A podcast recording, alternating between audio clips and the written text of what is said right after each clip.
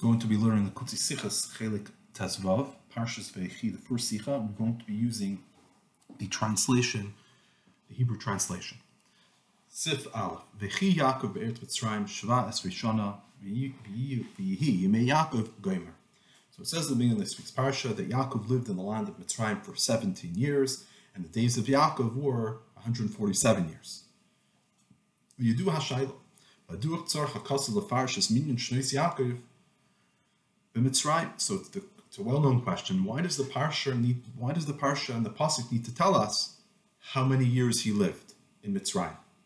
Haloi kvar nami b'parsha hakademesh egiel Mitzrayim hayo hayu yemei shnei megurai shloishim miyashana pasuk zegu v'ksiv vehi yemei Yaakov shnei chayav sheva shana ba'arboim miyashana shbezeh moving shmitzrayim chay shva es rishana. So the Mainaf Geminin L'tzayim B'Yichud Shnei Chaye Yaakov Mitzrayim. In the end of last week's parsha, it says that when he arrived in the Mitzrayim, he lived 130 years. Our pasuk it tells us that the total years of Yaakov's life was 147 years. So it's understood if you divide 147 by 130, you're going to get 17 years. So why does the pasuk need to tell us uh, clearly and specifically that he lived 17 years in Mitzrayim, l'chayra, you can figure that out on your own.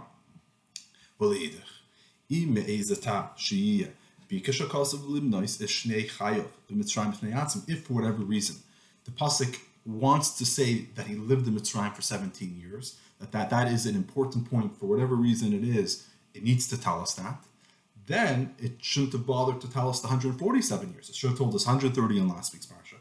And then it tells us 17 in Mitzrayim, for, which is important. And then we can figure out on our own. That was 147 altogether.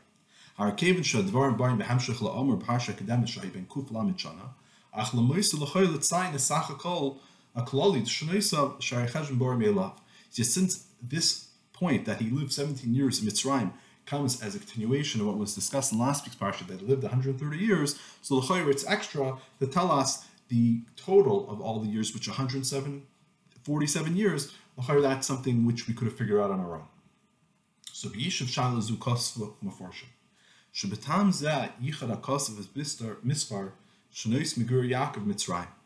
Almost zeh The Meforshim explained that the reason why the pasuk tells us that he lived so 17 years in Mitzrayim, and he uses the expression vayechi, the fishakuf lamed shana shechai ad oz loy nachshu etz Yaakov k'shnois chayim.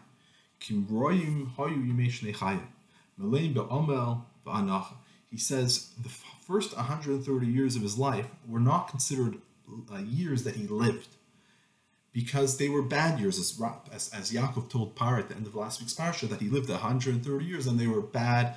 Uh, they were bad all those years of my life. They were filled with uh, worry and stress.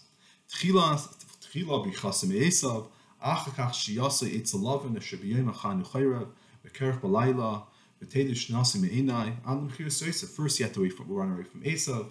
Afterwards, he had to stay by Lavan, which he um, was consumed by heat by the day and frost at night, and he didn't have any sleep until, of course, we know the 22 years that Yosef was sold. Adar Risham Chai Chaim Shal Shalom Menucha B'Yishuvim B'Meitav Arts V'Oises Kol Yod of Shleimah but when he came to Mitzrayim, he didn't have to suffer anymore.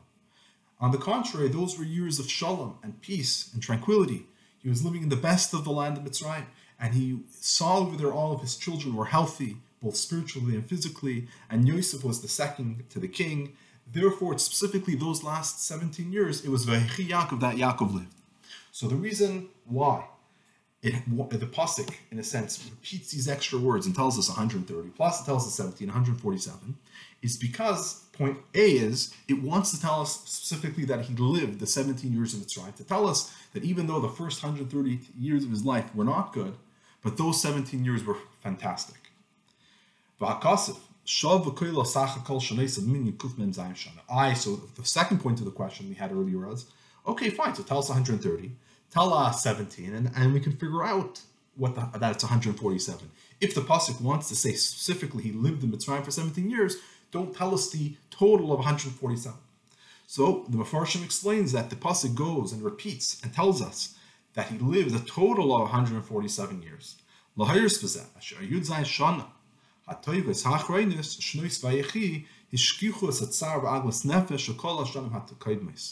It's to tell us that those 17 last years that he lived caused him to forget all of the suffering and the pain that he had in his earlier years. Until all of them appeared to him as good. They're all shavam lateva, meaning his last 17 years were so good that he totally forgot about the Al Nefesh. And when he looked back at all the previous years, all he could remember was the happiness. It was almost that this idea of suffering and pain was so foreign to him, he couldn't even remember the past pain because it was a different it was a totally different world to him. It wasn't even relevant to him anymore.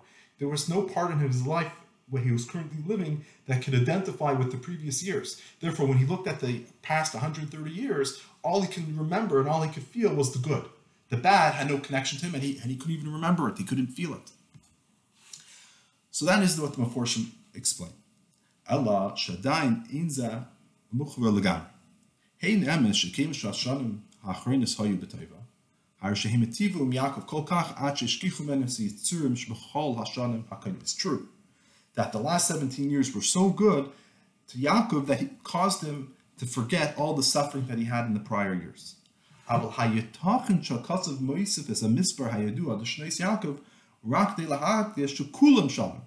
But it's hard to understand this. how is that the pasuk adds the total of the years, and the reasoning was to tell us and to stress to us that they were all equal, and more than that, they were all equal for good. B'shasha kuf shana v'roim shana shana tachlis. He says we know that the 130 years were bad, and only the 17 years were the ultimate level of good. So it doesn't make sense to say that the reasoning why the pasuk puts them all together is to tell you that they were all equally good. They weren't equally good. The last 17 years were fantastic, and that made him forget all the suffering that he had in the 130 years. But that doesn't make them actually good. It's just that he doesn't remember the bad of those years. But they, how could you say that they're equally good to this last 17 years of his life? So, in short, the question is on the Meforshim is that if we're going to explain that the reason why the Pasuk tells us the 17 years was to tell us that the last 17 years of his life were fantastic, and then the Pasuk has to put it all together, say it's 147, is to tell us that it wasn't just the last 17 years which were good. Because of it's rather because of those last 17 years, all 147 were good. Meaning is you're taking the 17, you're combining it with the 130 and saying it's 147 to say it's like one entity. All 147 years were the same, but the they weren't the same. That is the question on, on the Mefarshim. So base. Base. Yuvan zeh behekten bir divrei ha-medrash. Pish Rashi b'tchilas Parsha Saints. So we'll understand this first by explaining the Medrash and also Rashi in the beginning of our Parsha. The Medrash Isa lama Parsha zustuma b'kol Parsha kevan shenifta Avram Avinu hischilu shim Mitzrayim. Yisrael. So the Medrash asks, why is this Parsha closed? Meaning is that usually there's a like empty space between one Parsha to the next to tell you that these are two separate Parshas. But um, in this parsha, there is no space. Right after it finishes the last pasuk of Parsha Yigash, right away, Vayechi starts. You can't even tell that it's a new parsha. It looks like it's it's a continuation of the same paragraph. So why is that? It's to tell us that once Yaakov Avinu passed away, it began the shibut, the, the slavery uh, of uh, of the Egyptians over the Jewish people.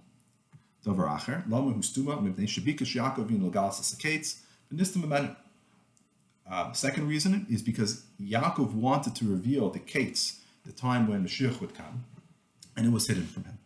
So it was sealed, it was closed off. And Dabar Acher, why was this parsha sealed?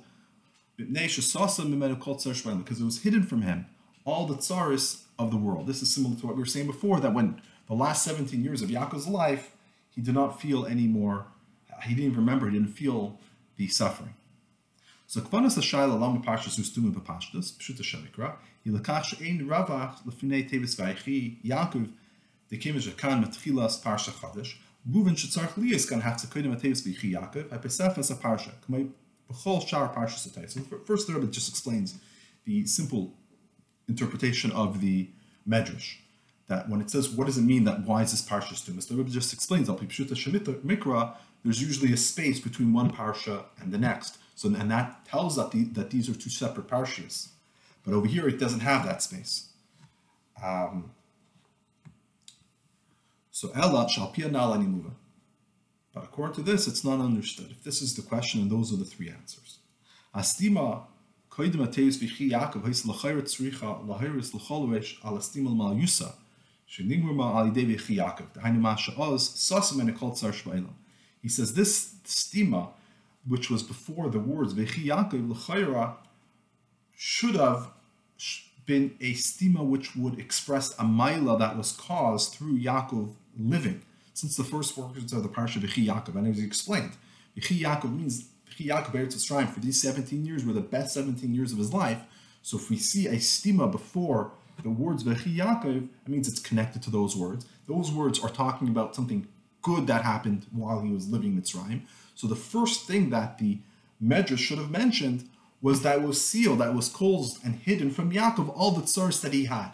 That should have been the first pshat, because that was what the word's referring to. So if you put the stima before the words V'chi Yaakov, which was referring to the last 17 good years of his life, it should have referred to that idea that he had good years of, of his life.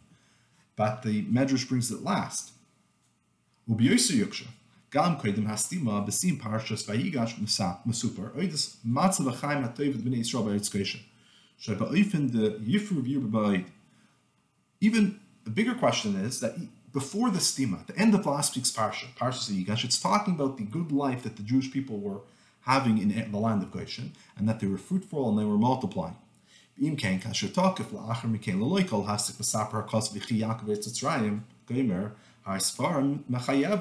Shemestiva zu kavanas hakos lahadgish v'chi Yaakov gomer ba b'smichs loikol hatzik b'tuichan atoiv the parsha kedemas. He says, since the end of last week's parsha was talking about the good that the Jewish people are having, and then our parsha in a sense continues. There's not even a hatzik; it's the same paragraph.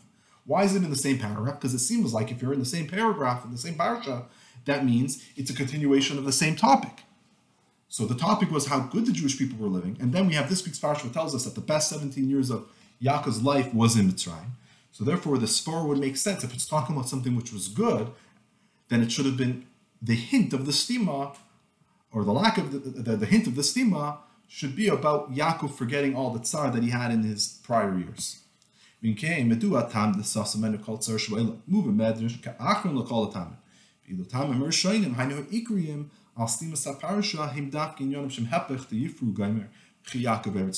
So why is it that this third reason that it was hidden from him, all the suffering that he has, is brought as the last reason? While the first reasonings, and as we know the rule that the first reason is always the best one, the main one. Second is the second best, and the third is the third. You know, the th- third out of the it's the bronze medal. So why is the this one number three? Because uh, the first two again are the opposite concept of them being successful and living. It's about the goal is starting. So it's the exact opposite of the idea of what we're of that this paragraph is talking about, which is how successful the Jewish people were, were and it's right. So that's question one on, on this. Now we have a few questions on Rashi.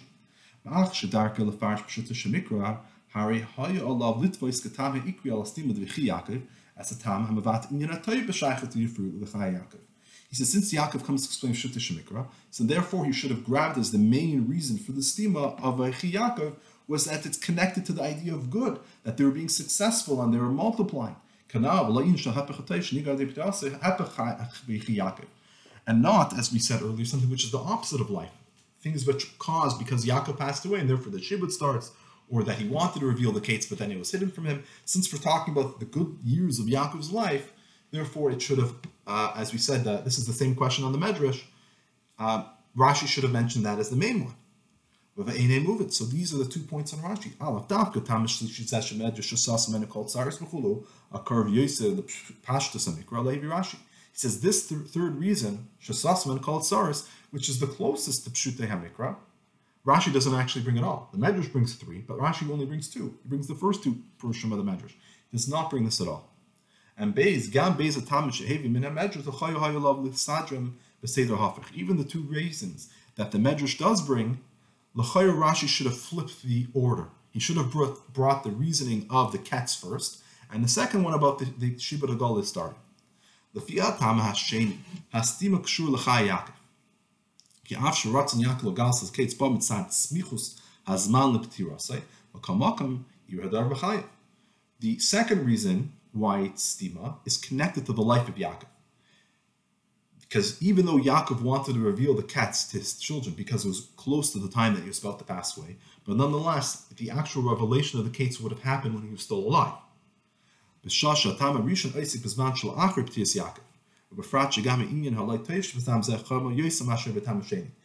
the first reason of Yaakov actually something that happens after Yaakov already passes away. After Yaakov passed away, the Shuvah began. So the beginning of this week's parsha is talking about Yaakov living, and as we said, living the best years of his life. So why would you bring something about happened about after? It's a hint of something which happened after he passed away. And especially since the loy toiv, the, the, the, not good thing uh, of the se- of the first reason is actually much worse. The second reason is just that they wouldn't re- reveal the time when the ketz is going to be. But the first reason was that the shibud actually began. That's much worse. So it seems much more the opposite of the idea of a, of a Yechi So those are the questions on Rashi and the Medrash. So just again to give, to, to remind you all of what's going on. First question that we had uh, of the Sikha is why does the pasuk tell us uh, last week's parsha 130, and then it tells us our parsha 17, and then it gives you the total, which is 147. Look, you could have figured this out on your own. Then we brought the Pirush Rashi and the Medrash, which gives three reasons why our parsha is a stima. And so the question that we asked on that was, the the best shot, closest Pshuta Shemikra would have been the third shot of the Medrash, which is that it was hidden from Yaakov all the tsars. Because since the end of last week's parsha and the first words of this week's parsha is talking about the good that Yaakov and his children had in Mitzrayim, and it says the word Vayechi, that he lived and he lived good years there, the the best connected shot would have been that he lived and that caused him to forget the tsar. But on the contrary, that's brought as a third reason in the Medrash, and Rashi doesn't even bring it at all. So this will be understood by bringing the answer of Meforshim about another question that they had. אם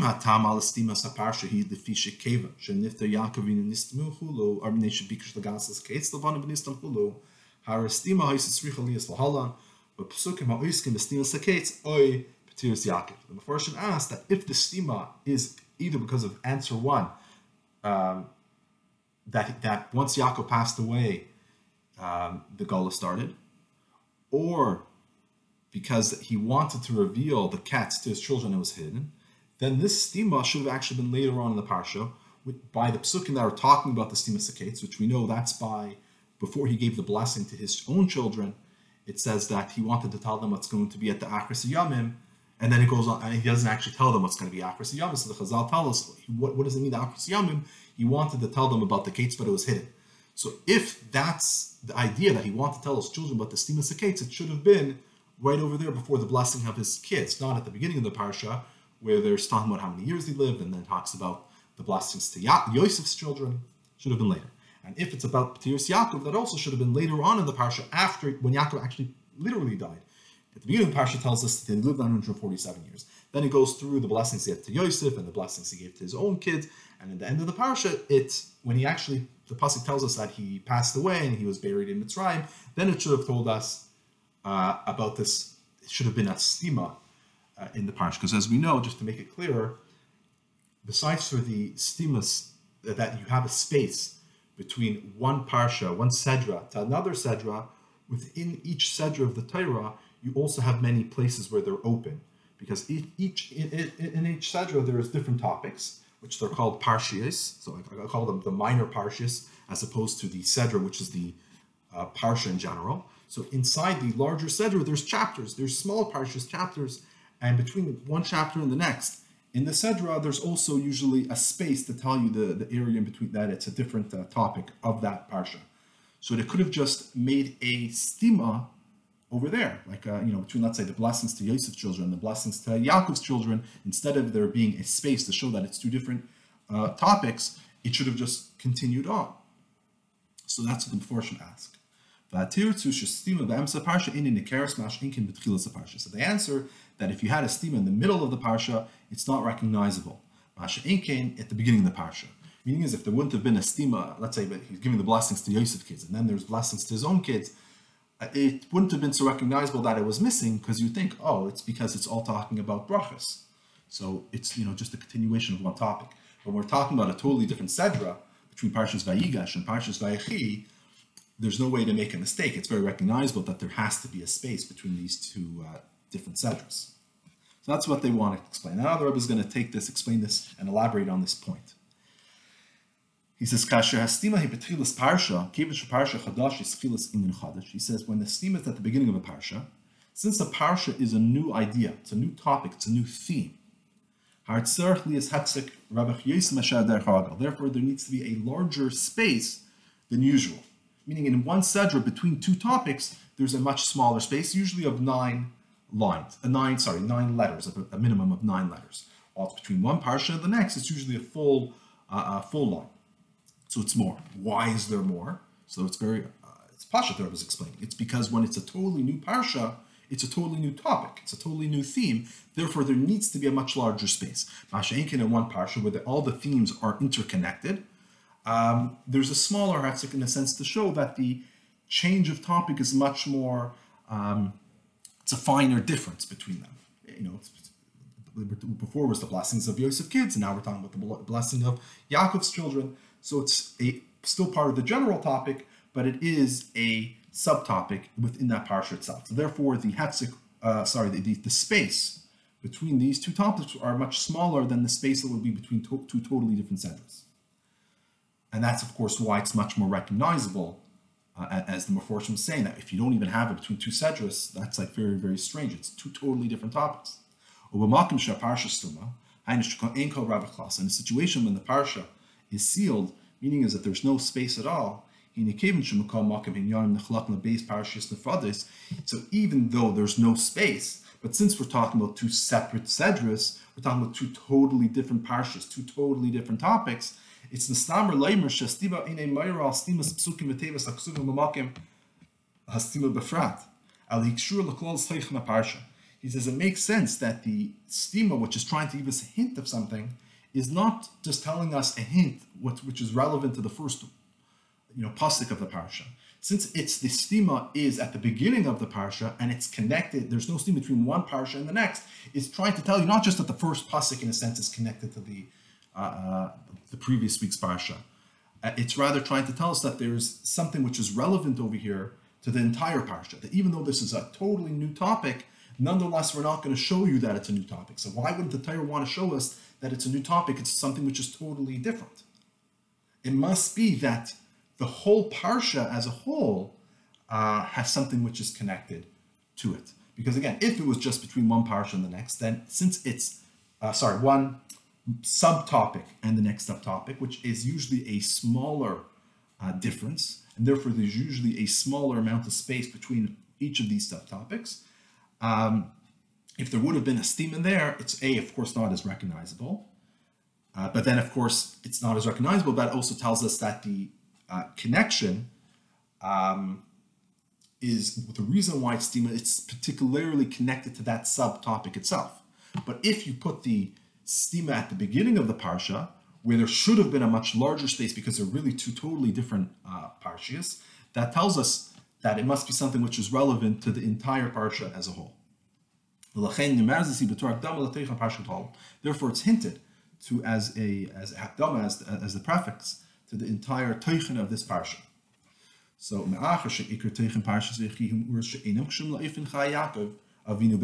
Since the teichen, the main teichen of Parsha Zechi, are events that are not connected to how Yaakov lived in the land of Eretz Mitzrayim. Besides for those first few words, Vechi Yaakov, they lived there for 17 years, which is the best years of his life the top, the parsha is really not talking about how Yaakov had amazing life in Mitzrayim. It's really talking about events that happened right before that he passed away, blessing his kids, how he got buried in Mitzrayim, uh, in Eretz Yisrael, etc. Shalzem was super parshas v'yikash Yaakov one of how you b'meitav haaretz ad letzima parsha yifur yerubait. That that's really the end of last week's parsha, parshas v'yigash, where it tells us that Yaakov and his children lived in the best of the land, and that be, until the end of the parsha, it says that they're very fruitful and they multiplied. So the idea of Yaakov's life in Mitzrayim is really in Parshas Vayigash. Rather, Parshas Vayechi is talking about events that are connected to his passing until when he actually does pass away. The parsha starts off that the days of uh, Yisrael were close to close for his time to pass away And Shechem Birchas Yaakov Yosef Banav Lacharav Lebirchas Levanav, and then it continues with the Yaakov's bracha to the children of to Yosef and his children, and afterwards to his own children. In Yonam Shechem is These are things which are connected to the time which happened right before he passed away.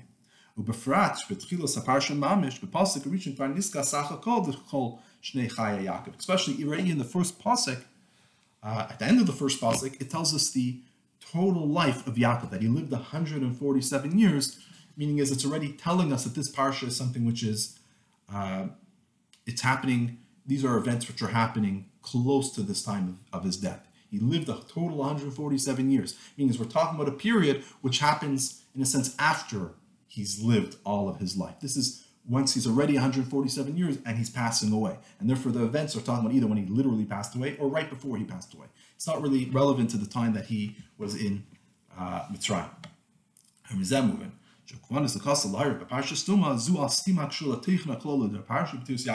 Therefore, it's understood that the kvanis of the pasuk of making this parsha, parsha stuma, is that the stima is something which is connected to the general topic of the parsha, which is the Patir of Yaakov. So this explains, uh, and he's going to explain, you know, let's read Siftel where he says, uh, yeah, Eliel, Masha Hishmet Rashi's Tam Gimel, Shnei. So this answers the two questions we asked earlier in Rashi, that A, why does he not mention the third shot? Third shot, Lachar, is the best of Pshuta Shemikra. It's literally a continuation of what's being talked about in Parshas Vayigash, and it connects to the first few words of our Parsha, which talks about the good years that Yaakov lived in Mitzrayim.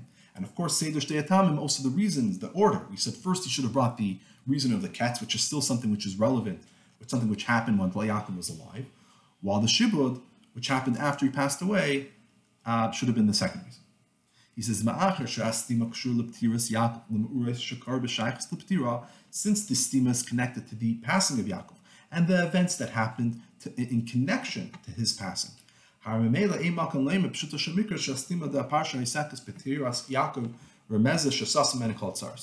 he says, Pshuta Shemikra, it, you can't say that the stima, which which a stima of a parsha, which is talking about the Petira of Yaakov, would be telling us something which is that he that it was hidden from him all the tsaris. Hidden from all the tsaris is not this week's parsha as Teuchen, that's last week's parsha.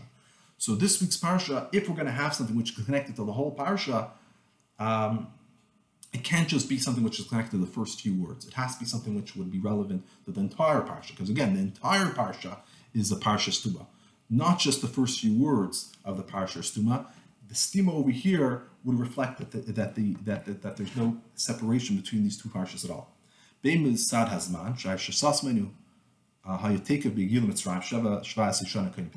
He says, first of all, mitzad the sas of Emmanuel happened right when he reached Mitzrayim. He had 17, 17 years before his Patir, they were all good years. So he didn't forget about all the tsars, you know, the day before he passed away. It's because he lived such good years, those good years that he had, even at the beginning, they were so good that he forgot about the bad. So it wouldn't. So the good that caused him to forget about the bad years wouldn't have been connected to the Patir. It's actually more connected to when he arrived in Mitzrayim. And Bei Mitzad also the theme the theme of that he forgot all the bad was that he lived a fantastic last years of his life. But our parsha is not talking about his life and how good the last years of his life were. Rather, it's connected to the idea of his patir, his passing. Therefore, Rashi uh, doesn't mention the third reason at all.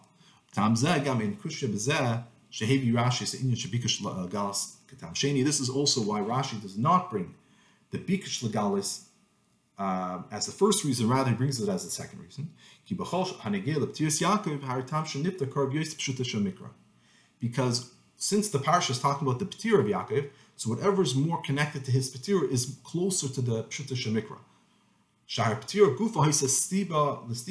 The because his passing away is what caused the Shibu to begin once Yaakov passed away, that's when the shibud began. As um, part of the reasoning is because why didn't the why why did the shibud start after Yaakov? Is because since the famine uh, stopped when Yaakov got to Mitzrayim, the Egyptians had a certain reverence and, and respect for Yaakov. He's the one that's in a sense bringing good years again to us, and we don't have any more famine. So they wouldn't have wanted to start up with the Yidden because Yaakov was alive and he's the one that's giving us uh, you know the years of plenty again. But once he passed away, they didn't have that reverence anymore, and that's when the Shibud, at least in a minor way, started. We know the Shibud started really once all the Shvatim passed away, last one being Levi, but already the, the lack of respect and, and the little bit of the bad has of the Shibud would have begun already when Yaakov. That's, that was the first step in the Shibud. Uh, so that was literally when he passed away. Mash Enkim, we're saying with Bikush Legales, that wasn't so much connected to Petira. It's just he wanted to reveal the Ketz because he was going to pass away, and then it was hidden from him. Why was it hidden from him? Because the, he, for whatever reason, Hashem didn't want the children, the Shvatim, to know. Um, we'll actually give some ideas later on why Hashem didn't want them to know. But that wasn't connected directly to the uh, itself. Let's do our 21. Masha Tama Allah Maspik. We always know that the verse says if Rashi brings two reasons, it's because each one has a problem. So Rashi brings two reasons here. What? What's the problem with the first reason? And what's the problem with the second one? Of course, this that Rashi brings the first one is the first. That means it's the main one. But what are the issues? Kevin Shasoif Seif Estim He'etzel Tevis V'Yechi Yaakov V'Roy Psuke HaSedra. Mispar uh, Mispar uh, Umeduba Bisman Chayayat Mistamish Estim Lefnei he says, since the stima is next to the, first of all, he says the words, the stima is next to the words V'yichi Yaakov. So true, as we said, there has to be something which connects connected to the whole parsha, but still, the stima is next to the words V'yichi Yaakov, the years that he was alive, and this reason is something that has to do with Dafka when he passed away. And he says most of the, uh, the psukim, the Sedra, are talking about things that happened while Yaakov was alive even though it was right before he passed away and connected to his passing, but still he was still, still alive. Therefore, it makes sense that the stima would be something which is connected to his life. Therefore, Rashi also brings the Pirush Bikush Lagas That the Bikush Lagas was something which happened in his life. So therefore, the stima is something which is connected to the Yaakov, Yaakov still living. So that was the problem with the first shah, and that's why he brings the second.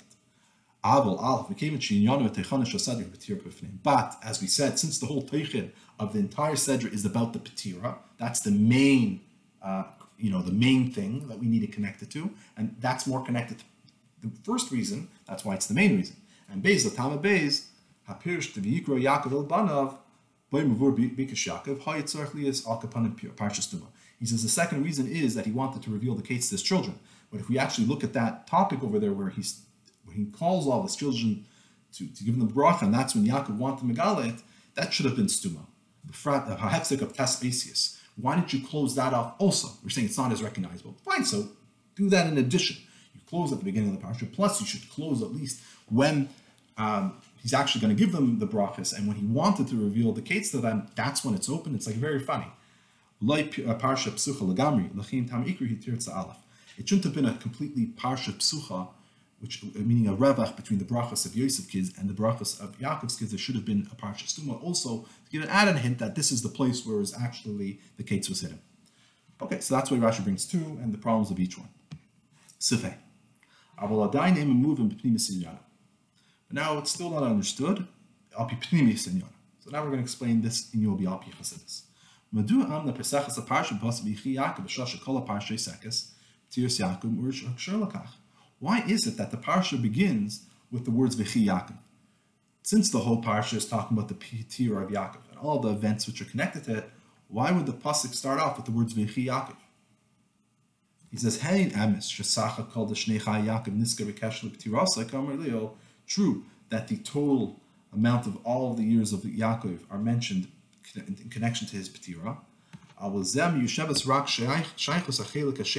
shalapasvi he yimei Yaakov he says this that it tells us the 147 years, that tells us the connection of the second part of the pasuk that he lived 147 years. That actually makes sense that it's connected to the rest of the parsha because it's telling us that this is the total of his life, uh, which is usually something that the Torah tells us when a person is about to pass away or already passed away, as we see you know, by Shmuel, by Avram Avinu, by Sarah, by Yitzchak, right before they passed away, or after they passed away, it's told us how many years they lived. So that makes sense that that would be there. But Abumahu Kasher Shel Aresha V'chi Yaakov Eitz Yisrael Shvayis Shana Habatar Shanam Atrevis B'Yis B'Chai Yaakov B'Tiris Yaakov. Why? What is the connection of the Resha?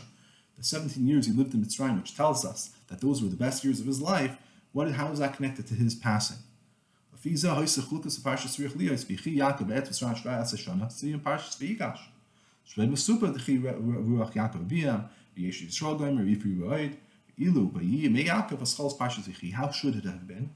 It should have been the end of last week's parsha, right at the end of Parshas Yigas, where it's telling us how that Yaakov's spirit was revived when he found out that Yosef was alive, and the Yidden then Yaakov lived in Mitzrayim and they were multiplied there.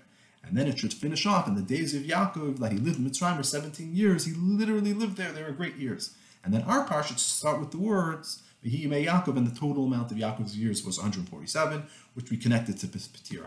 Why have that at the beginning of the parsha? And as we mentioned, our 21 that actually is part of the question, the problem with the first, the first shot, which is the main shot of, that Rashi brings. That it says the word Vaychi there, which is funny.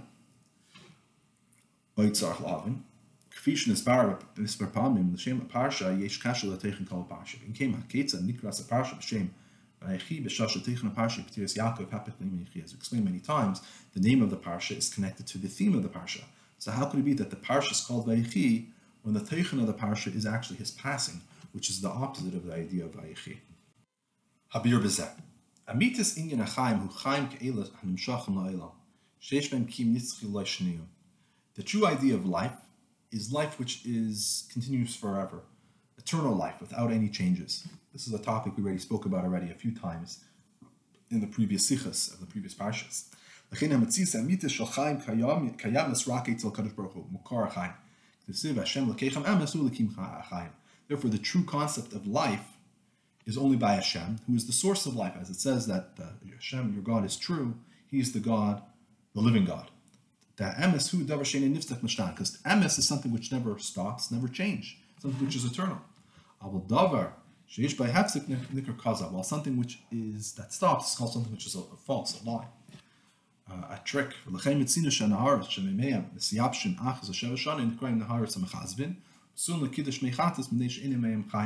Therefore, we find that the rivers that the water dry up once every seven years are called false waters or false rivers, or lying rivers. And it's possible for the kiddush of the mechatas. The was the paraduma. What they would do is they had to take specifically spring water and sprinkle uh, the ashes of the paraduma on it. And it had to be specifically mayim chaim, which is spring water. So if you had a river, so a river is usually made up of water that comes like from underground springs and also from rainwater. So if this river dried up once every seven years, it shows it's not really spring water. It's probably, I guess, would be uh, um, would be rainwater, or at least that the spring is very, very little, that it would not be considered a true mayim chayim. So if it lasts for seven years, and then it doesn't stop uh, for a seven-year period, then it shows it's it's a true mayan, it has a true source. That the source of this river is not the rainwater, but rather it is the spring. Therefore, the, the Chazal tells that the seal of Hashem is emes because the word emes has three letters: aleph, which is Isa Rishona, aleph is main, which is Isa Emsais, Taf, Isa Achrayna, V'dar is Emosh, Yemeshnui, Komesh Kasa, Ani Rishon, Ani Achrayna, Ba'aladai, and Lukim. The word uh, MS is for the first, the middle, and the last letter of the Aleph base that tells us that Hashem has no change. And MS has no change. I'm the first, I'm the last, and besides to me, there is no God. Zuhi kvanas pasuk Hashem lakim emes. This is what the pasuk means that Hashem is true. What does it mean it's true? Since Hashem's essence is truth, which never changes or stops, therefore therefore God is living. Hashem is the only true concept of life. Uh, in other words, since everything in our world has a beginning, therefore it also has an end.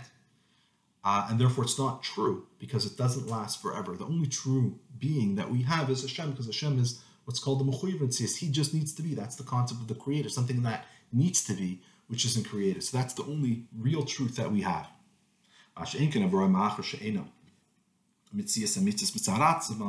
But created beings, since they're not a true, uh, true they don't have a true existence on their own. They are created, and they are becoming they're becoming destroyed. Even if we might not be able to tell, like the sun, we can't see it, but we know that it is slowly disintegrating. And if it wasn't for Hashem keeping the sun um, forever, or however long He wants, Taka would disintegrate. It's only because Hashem wants it to last, therefore it will last. Hashem wants humankind to last. Therefore, we have kids, and the kids have kids. So you might have the internal aspect that we can have kids, and the kids can have kids, etc., etc. So you have this theoretical infinity with human beings, meaning is that theoretically we can last forever. That's uh, first of all, it's only theoretical, but second of all, it's also that Hashem gives us that power. But that's something which comes from Hashem. Therefore, they on their own do not have the true concept of life, true life. Unless the nivra is connected and attached to God.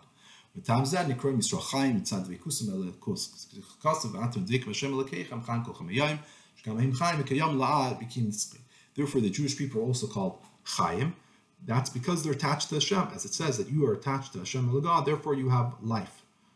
Um, all of you have life this day. That they are also live forever. אבל כדי שהחיים האמיתיים אלו, הדבקס בלכוס של אדם ישראל, יהיה בגילו בעולם הזה הגשמי, המאסר על אמס תדיון לכוס, but in order for this chaim amitiyim, this dvekas and lukus of the person should be revealed in this physical world, a master lukus, which hides the truth of godliness. Meaning is because in our world everything looks that it is momentary. So how can we reveal this eternity, especially in a yid? this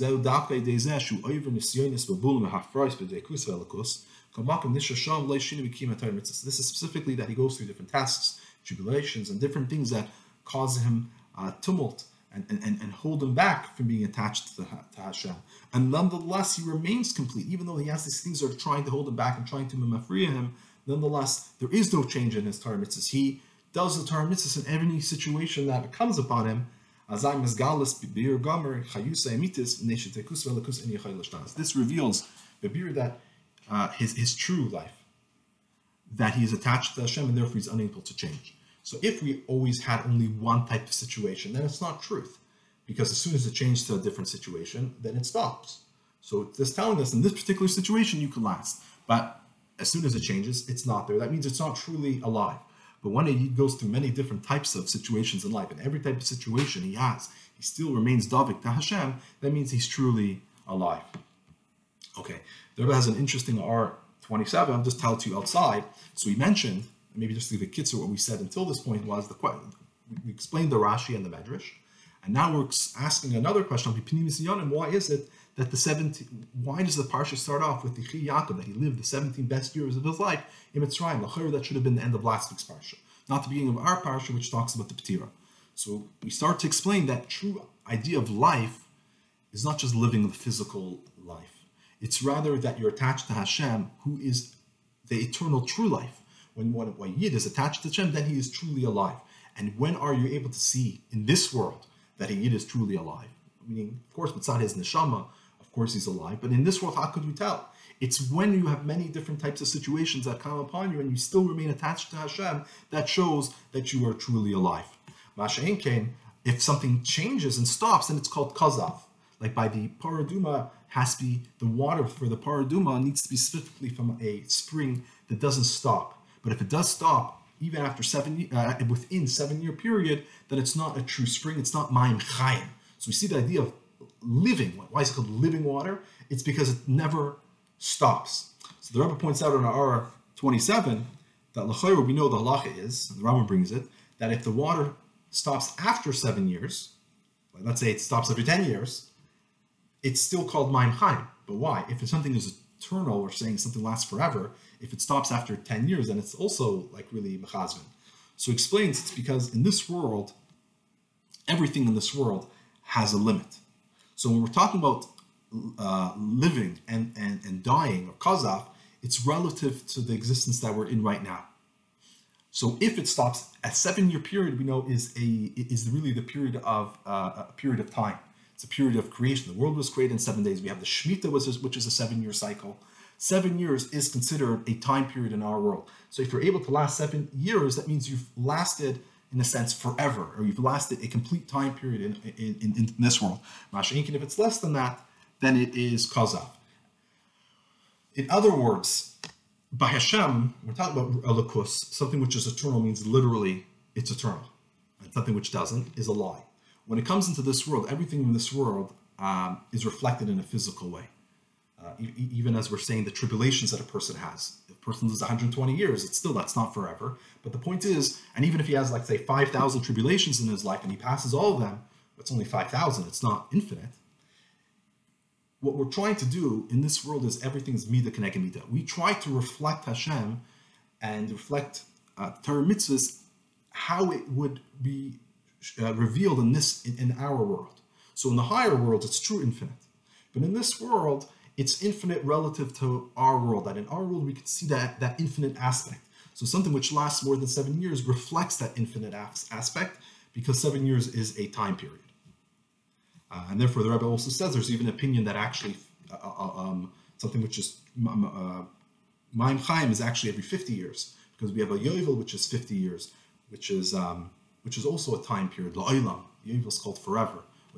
50 years is not forever, but it means it's forever in, in, our definition of time in this world. That's something which would be a, a complete, even a, greater shlemus of the time period of. Uh, okay, ho- hopefully that was clear. That when we're talking about something which is forever, even in our Vedas Hashem, and for sure when we're talking about physical items, uh, nothing in this world is truly infinite besides, besides for Hashem.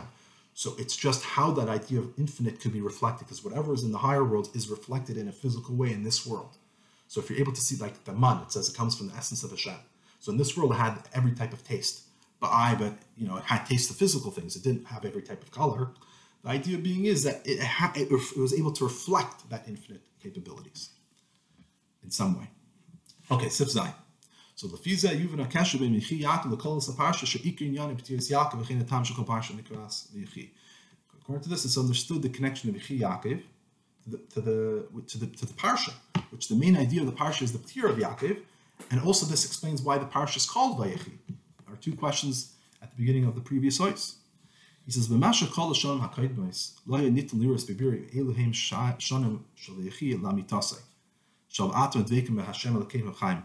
Because in all the prior years of Yaakov's life, you weren't able to see clearly if those were true years that he was attached to Hashem Elokeichem Chaim, that you have true life. V'frat shel dveikus v'chaim ke'elish v'hasem l'dargas obvious in Markav, especially the level of dveikus and, and life, which fits according to Yaakov, as we know that the others were a chariot. Why, why would not? Why can we not see this true eternal life even in uh, you know until Yaakov Avinu passed away? Why couldn't you see it in all the prior years? He says, Because this rule that you cannot trust yourself until the day you die is even with tzaddikim. Even a tzaddik is able to sin, especially sin, at least you know, relative to his level. Especially Yaakov, as we know that when he went to meet Esav, it says that he was afraid. Why? Because he was afraid that maybe he sinned. So this idea makes sense with Yaakov.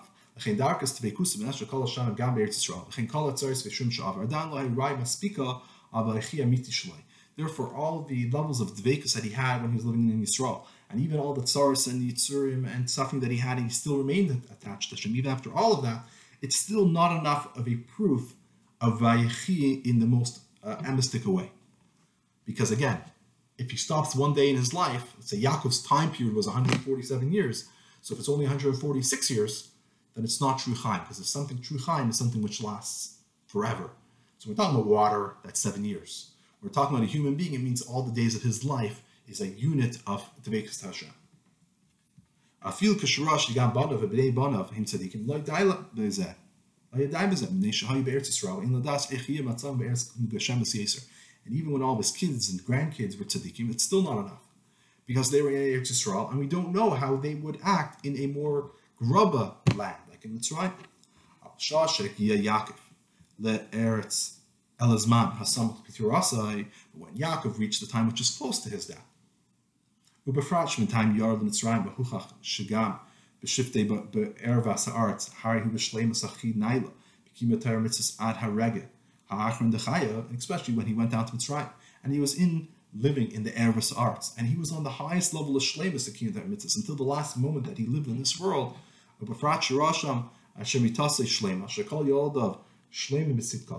Especially that he saw there that his bed was complete, meaning as all of his kids were, were complete in their tzidkis. Yam Yosef, and even Yosef, that he was who was the king or second to the king, and he was uh, taken captives by Goyim, and he was he still what remained a tzaddik.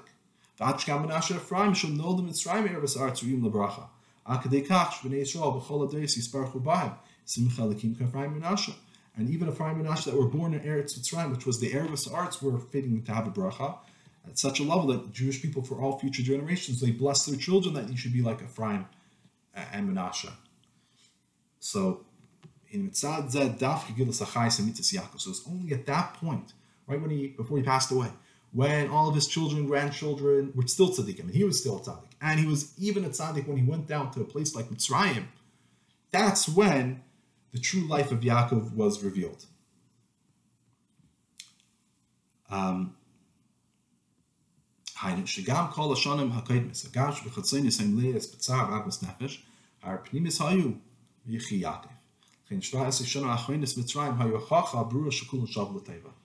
Meaning is that this dafka revealed the true life of Yaakov.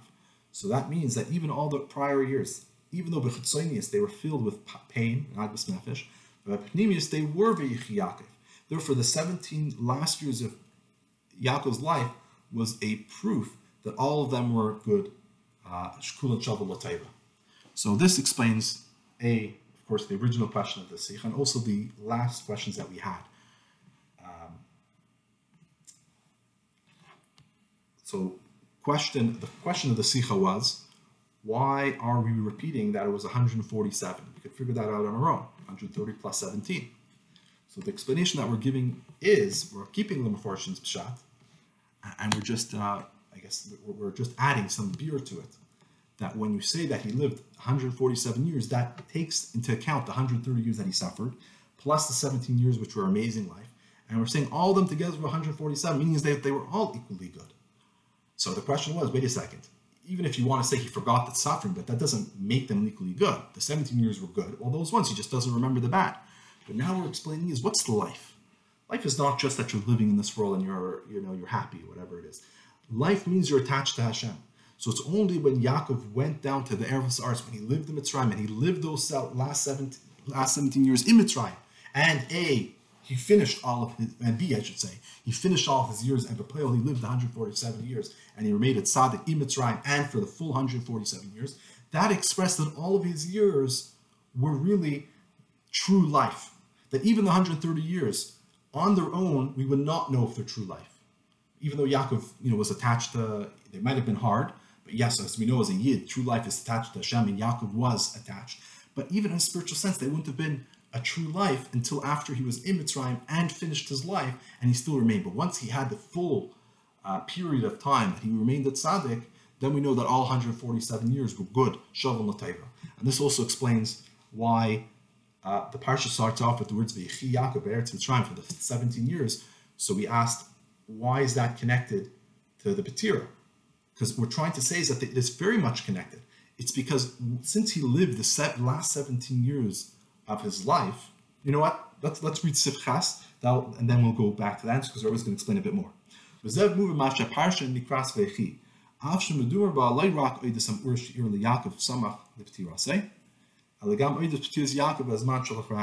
Now we understand why the parsha is called Veichi.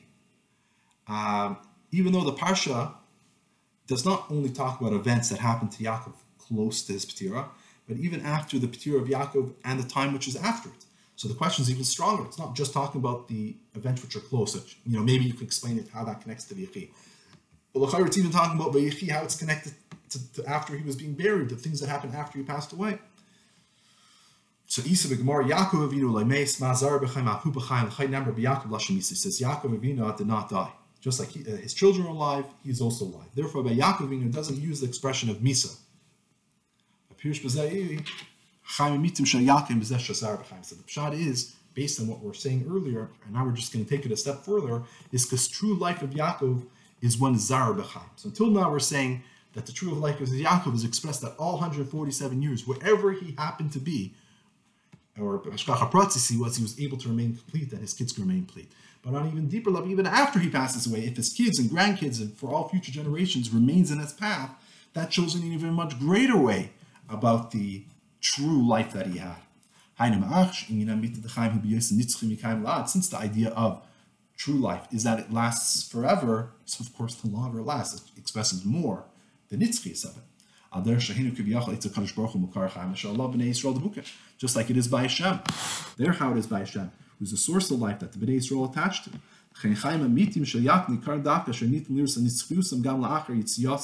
Therefore, the true life of Yaakov is recognizable specifically after uh, that you be able to see. The eternity of it is after the neshama leaves the body.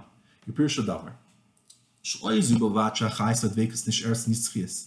Nitzchis b'chai neshama ala ap lamat ve'elam haza nesher sachai samitis shel Yaakov v'zarish im chayim chayim es chayim amitiv shel Yaakov Meaning is that not only do you see the chayis and the dvekas that remains forever inside his neshama, but even in this world, you're able to see this Chai Semitis Jil Yaakov. That it's not just when uh, his 447 years, and then afterwards his neshama remains eternally connected to Hashem, but even in Olam Haza, you could see how his life is eternal. Because it re- remains with his kids. Because v'zeh mut geshlei rak shagam la'achib tis Yaakov dain shaykh lemer b'yechi. And he says, "Is dafka oz la'achib b'yechi Yaakov amit v'nitzchi." Therefore, this explains even more why the parsha is called Vayichi, because this stresses that not only after Petiras Yaakov is it shaykh to say Vayichi Yaakov, but more than that, it's dafka then. After he passes away, is it recognizable Vayichi Yaakov Amit Nitzchi? So to, to explain, now what we're saying, that the reason why this parsha is called Vayichi, even though it talks about events after he passed away, and why the 17 years of good years of his life are included in this parsha, is because we're trying to explain what the idea of Vayechi is. That the real essence of this week's parsha is talking about the life of Yaakov, because this week's parsha really tells us that Yaakov is a eternally alive. The prior parshas just tell us earlier years in his life. But in this parsha, which talks about the last 17 years of his life, which were in Mitzrayim, so that's A, telling us even Erva Sa'aretz, him and his kids and his grandkids remain tzaddikim. So that's B'makim, he was Vayechi. And then it tells us during the 147 years it was Vayechi in this world. And then point three, tells us that even after he passed away, his kids followed his past. So even when his physical body is not here, he's still Vayechi. So the whole Parsha's theme is telling us what Vayechi is. And that's really the essence of this Parsha, is the life of Yaakov, the eternal life of Yaakov. Siftas. So Nizbar le'ilam shebetzad zeh shestimis a parsha kshur light imatevis b'yichi Yaakov in lemashchol parsha. So we said earlier that this is at the steam of the parsha is not just connected with the words Vayechi Yaakov, rather it's connected also with the beginning of the parsha. Because it's connected to um, uh, so the, the teichen of the parsha is the passing of Yaakov and also all the inyanim which are shaykh to his passing. Hishmit Rashi is a tam hagimel shem medrash sosam and a kol tzar shvayla. Vehevi rak is bez a tam shenif the Yaakov shabikash lagas l'keis l'bonim tzmenu shalom shaykh to Yaakov. We said since the the the, the steam is not just connected to the 17 year last years of Yaakov's life, it's rather connected to the whole parish, which has is connected to Yaakov's Petira. That's why Rashi does not mention the third shot of the Medrash, which was um, that it was hidden from Yaakov all the tsars. Rather, he only brings the first two about Yaakov passing away and the Shibud Golos starting, and also he wanted to reveal the Kates, but it was hidden from him. So, now we can explain this Rashi, fits very well. גם זה שדווקא הפרשה דפיס יק נקרס ויחי, מפני שדווקא על ידי בייס פרשם אלו מודגש שמיתוס החיים נמשכים, נמשכה גם בבנם, אשר חייהם האמיתיים בגולו היו עניין כי מתר מצווה דבקס בלכוס. He says that specifically this parsha, that this fits very well why this parsha, which talks about the Petir, is called Vayechi is because Dafka through these two Purushim, it stresses that the true idea of life, it was also by his children. That the true life of his children, and true life in general, Chaim Mitim Begole, that the true life is Kim Tar is Dvekas Balakus. So the connection basically of these two Purushim that Rashi does bring with the name of the Parsha Vayechi fits very well because all these ideas are expressing that true life is specifically when something lasts forever.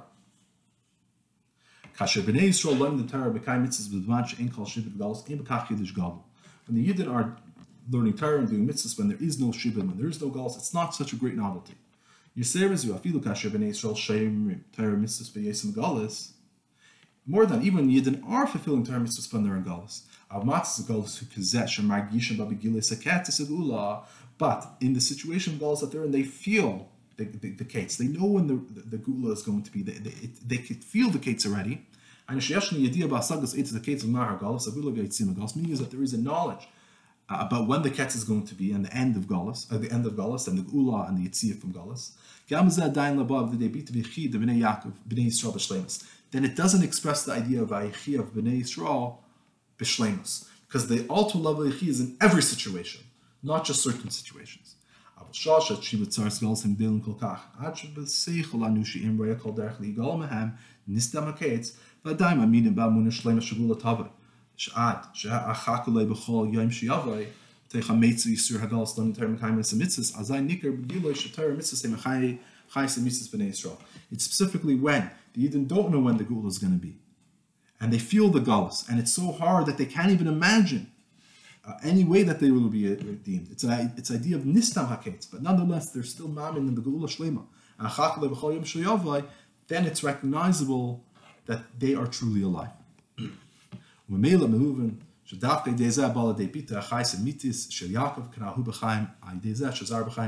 it's understood that this specifically expresses the true life of Yaakov, who b'chaim is through zar b'chaim, and this is Vayechi Yaakov.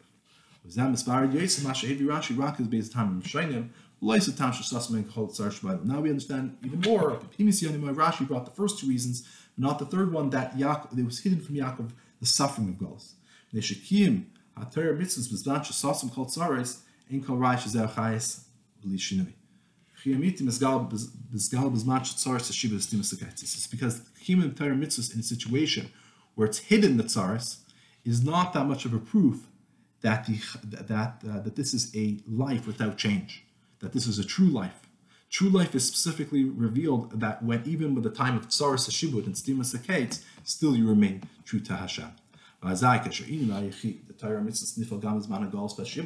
Then, when the idea of a yechi of Torah mitzvahs is affected, even when you're in gals and shibud. Then it's revealed the ultimate purpose of galus and the tsar of this shibud. That specifically through this, you're able to come to the revelations of the Geula in the most perfect and complete way. Good.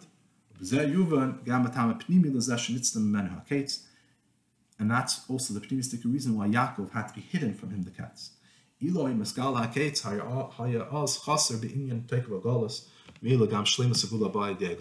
says if the case would have been revealed, then it would have been lacking in the power of the galus.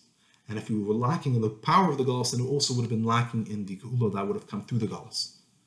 So the greater the galus, the greater is the Geula that comes afterwards. Because we're true, even in that period of time, that when the Mashiach comes, it reveals the Chaim Nitzchim that, in a sense, we earned. Now we can understand Rashi says he wanted to reveal the Ketz to his children and was hidden from him. L'chayra when it's Rashi the var tam lezusha parshas estuma. You can dayo shenemar shenitzim and ketz. Right, negea lekat shabikus legas leketz. So the Chayr Rashi is just trying to explain why the parsha is a stuma. So Rashi just have said that uh, it was hidden from him the Ketz. Why does he also need to add that it was bikush the Ketz, that he wanted to reveal the Ketz, and then it was hidden? He should have just said that it was hidden from him the case uh, and he couldn't tell his kids. Why does it that he wanted to tell his kids? Why is that relevant? It's because Rashi is trying to tell you that it to, re- to read it a bit differently in a sense. That Shabikush Legalis is the case of that Yaakov wanted to reveal the case to his children. So how was he able to reveal the case to his Banav? This is th- through Vinistamamenu, through hiding it from him. Through hiding it from him, that's how he was actually able to get his true desire. So he thought the way how to, to reveal the Ketz then was to tell him when it's going to be. But the truth is, the way that he was able to reveal the Ketz to them is by hiding it, because when the ketz finally happens, when would they be able to have the ultimate level of appreciation from it? That's only when it was nista.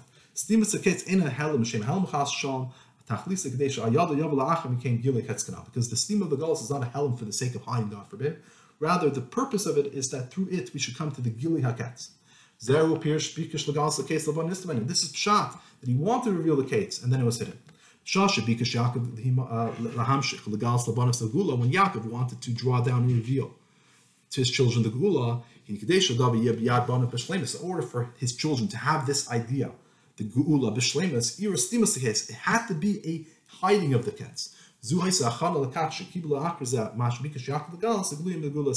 this was the preparation that for this that they were able to receive afterwards that Yaakov wanted to reveal the Ketz, which is the gluyim of la'asalave, and then these gluyim la'asalave will be revealed in the ultimate way. This is the end of the Sicha. I thought it would be interesting for those who want to learn a bit more about Ian to go back to R14. Uh, this is, will be additional basically in R14, uh, the Rebbe is going to explain the differences in the Medrash and Rashi. There are differences in language. Uh, if you remember, the Medrash said, which we quoted in Sif it asks, why is this parsha stuma from all the parshas of the Torah?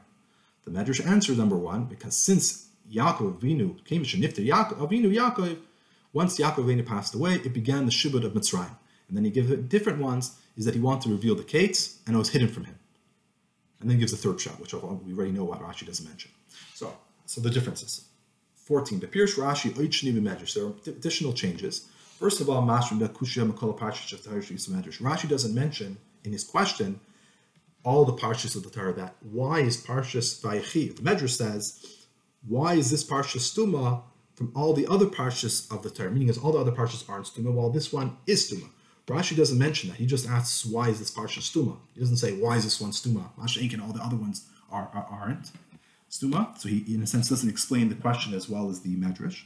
And Moisef, he also adds a few words. Rashi adds words over the medrash. First of all, it says nistimu name liban shal that it became sealed or hidden, or became uh, closed, the eyes and hearts of the of the Jewish people. Oh, sorry, the, yeah, the heart, eyes and the heart. The medrash does not mention that. It just says that after Yaakov passed away, the shibud began. It doesn't say anything about the eyes and the heart being closed. Second of all, He adds words mitzar sashibud. Rashi says it came sealed and closed because the tsar of the shibud. The Medrash just says that the shibud began. And Gimel, legalis is a case levana. Rashi, in the second answer, Rashi said he wanted to reveal the Ketz to his children, while the Medrash doesn't say, just since Yaakov wanted to reveal the Ketz, and then it was hidden from him. It doesn't mention who he wanted to reveal to in the Medrash. Rashi does mention it. So why these differences? He says, he says these additionals are understood, besides for the main reason, of course, that Rashi doesn't quote the Medrash. He has to explain the Medrash in a way that a child would understand. So that's the main idea that he has to explain. But for each particular point, how does that add beer? First of all, Rashi wants to explain how is this connected to the parsha being sealed, being closed off. So the, the you know the shibud is starting. What does that have to do with parsha being sealed? So we're saying is because the shibud was starting, therefore their hearts, in a sense, became closed. They weren't. They didn't have that level of happiness and openness that they had while they were living for those 17 good years. Already their hearts were getting closed and sealed. So that's why Rashi wants to add that to explain the connection. So he's explaining the medrash a bit more. Beis mitzar shibud. Rashi adds the words the kanahibishavhway. Because they already had the shibud while they're in the lands of the Plishtim and the Canaan.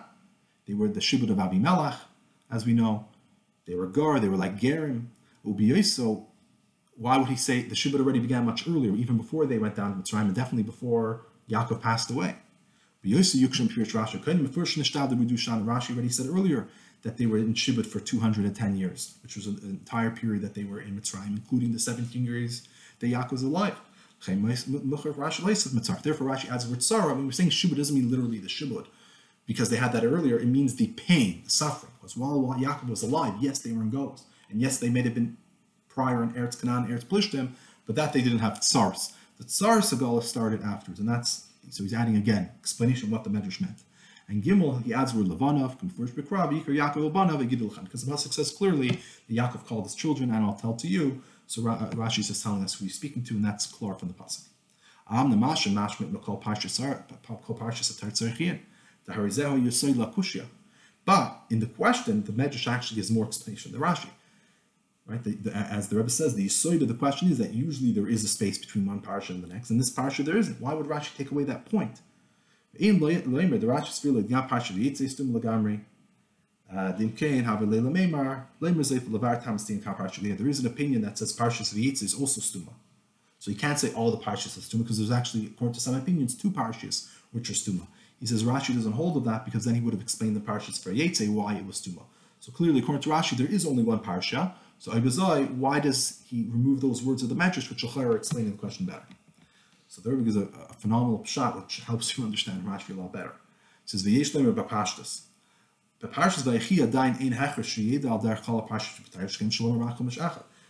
He says a child who's learning parshas he didn't learn all the parshas of the Torah, so he does not necessarily know that all of the parshas of the Torah are usually have a space. So you can't ask that.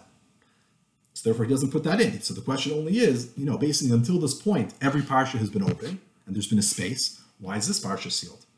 And Beis, ein hachel ideal derech zakim shepashas moving ein sedra l'sedra, bein sedra l'sedra sarch li'estafzik yeser, Hashem and Also, he says it's obvious because it's understood by b'pashtas that between one sedra and another sedra, there needs to be a larger space between one word and another.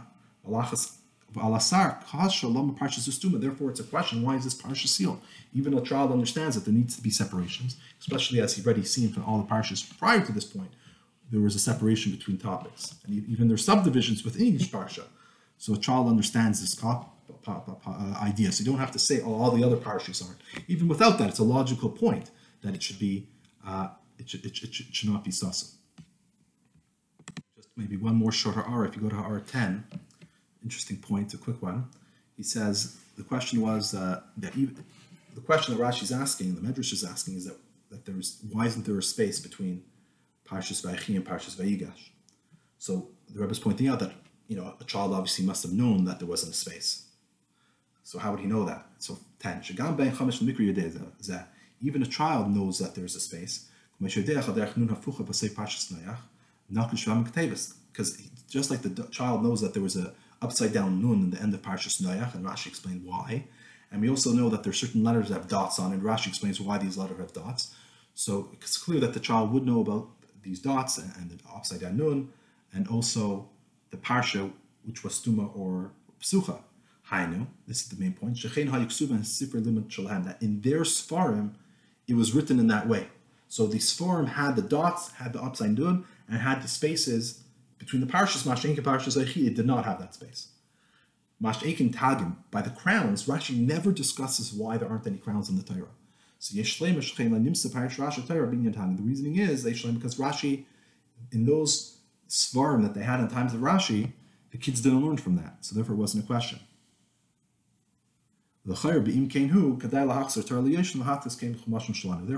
says, if this is how it was, then we should really return the crown to its proper place, to its old place, and print our chumashim like Rashi had his chumashim, you know, with the nunafucha, with the dots, the open spaces. Bye.